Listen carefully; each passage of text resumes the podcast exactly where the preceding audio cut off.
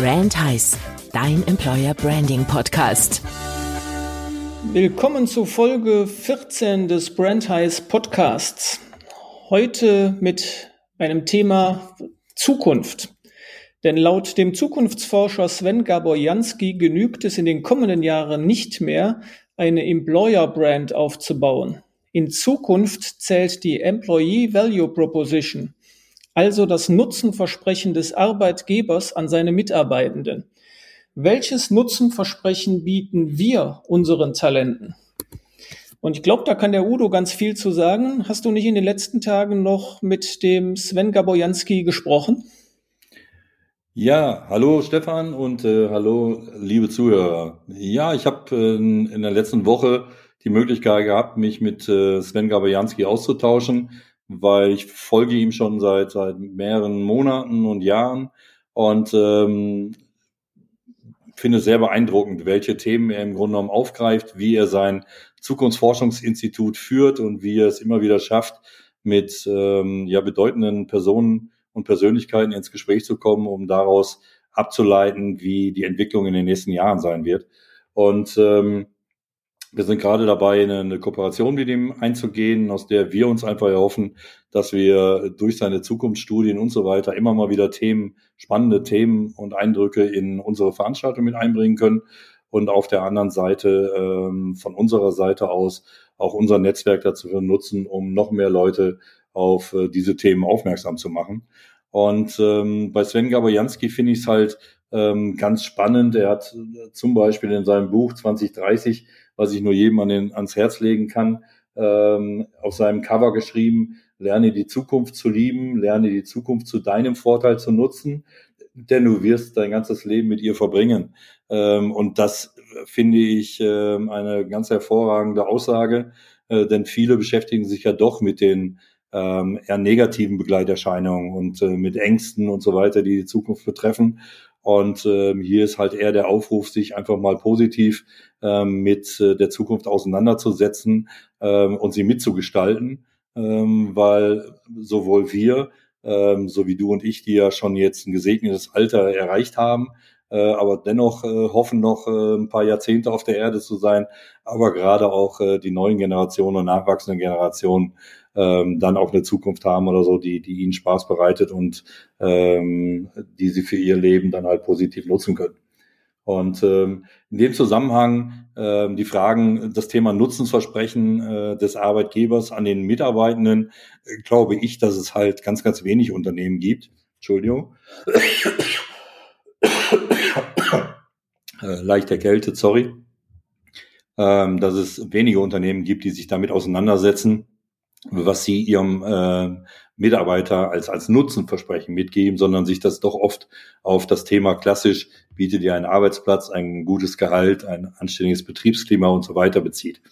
Und Nutzenversprechen ähm, ist von seiner Seite aus so ähm, definiert oder beziehungsweise das bringt er so ins Bild, äh, dass es darauf ankommt, äh, wie der Arbeitgeber seinem Mitarbeiter entgegentritt und ihm die Möglichkeit gibt, sich sowohl fachlich als auch ähm, persönlich in dem Unternehmen in den Jahren weiterzuentwickeln, so dass der Mitarbeiter sagt, da arbeite ich gerne oder da gehe ich gerne zu diesem Unternehmen hin und werde dort neuer Mitarbeiter, äh, weil ich die nächsten äh, Jahre die Möglichkeit habe, an den unterschiedlichsten Stellen dort zu wachsen.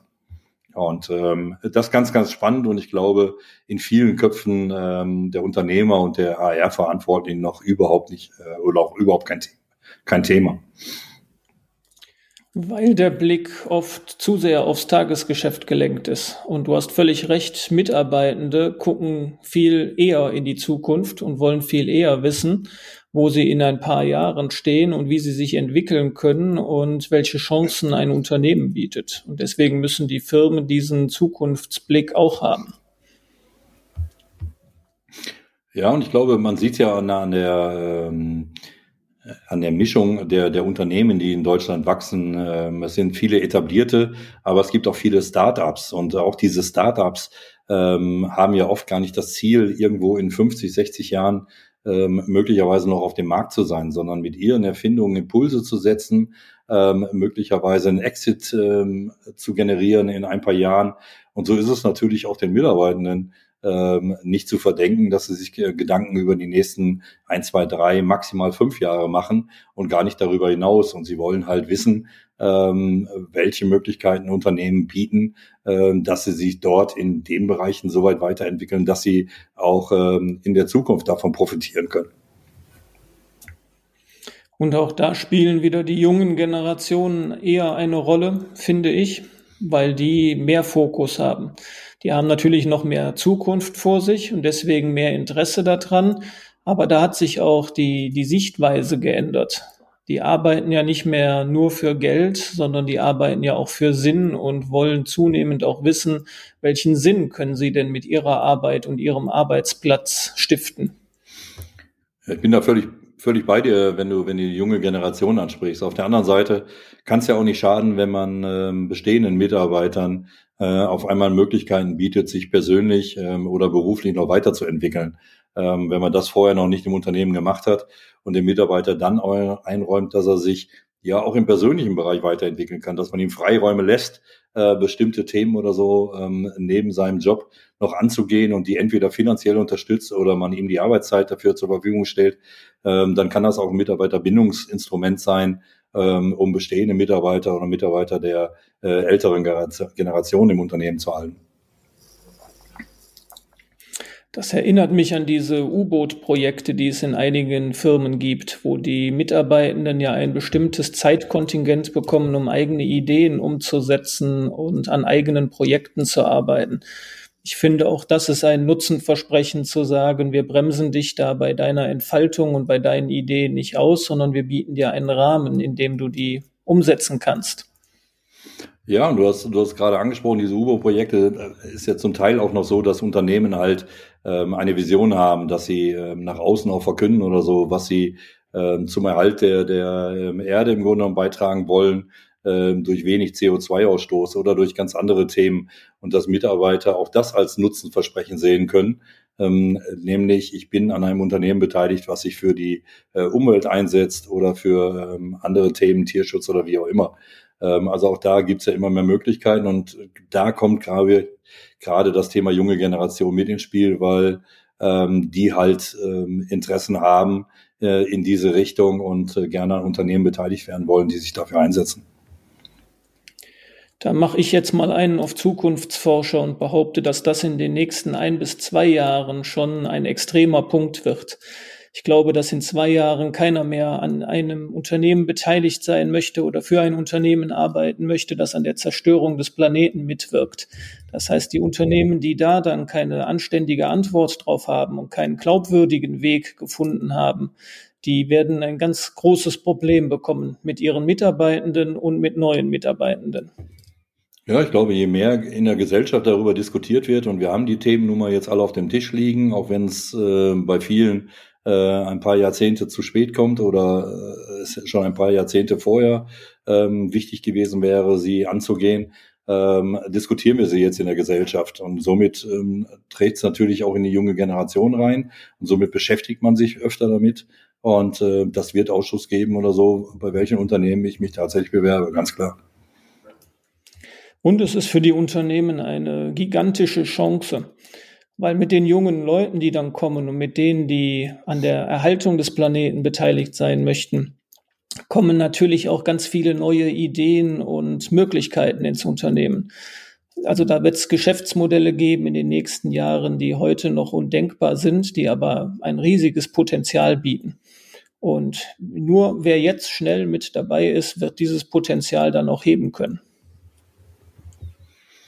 Bin ich, bin ich völlig bei dir. Und äh, du hast vorhin in einer, in einer Vorbesprechung ein, ähm, ein ähm, schönes äh, Motto oder einen schönen Claim äh, im Grunde genommen in deinem Petto gehabt. Vielleicht schießt du den mal los, ähm, damit wir da draußen dem einen oder anderen ähm, ja nicht nur die Angst nehmen, sondern auch ähm, aufzeigen können oder so, dass es jetzt Zeit wird, äh, sich mit der Zukunft zu beschäftigen.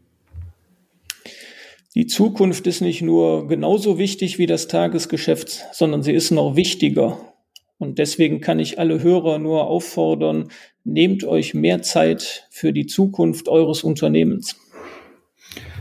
Ja, und vielleicht an der Stelle mal der Aufruf, ohne zu viel Werbung für, für Sven Gaber machen zu wollen, aber vielleicht beschäftigt man sich mal mit den ersten Steps mal und schaut sich mal ein Webinar an oder schaut sich mal einen Zukunftstag an ähm, oder lässt sich möglicherweise sogar, wenn man sich noch intensiver damit beschäftigen will, ähm, einfach mal in, in Workshops ähm, aufzeigen, welche Wege das Unternehmen in Zukunft tatsächlich gehen kann. Und du hattest ganz am Anfang äh, in, der, in der Besprechung vorhin mal ähm, erwähnt, vielleicht kommt es ja sogar so weit, dass wir in den Unternehmen mal eine Stelle ähm, ausschreiben, die denn Zukunftsforscher oder ähnliches heißt, äh, weil wir einfach jemanden im Unternehmen brauchen, der sich intensiv damit beschäftigt.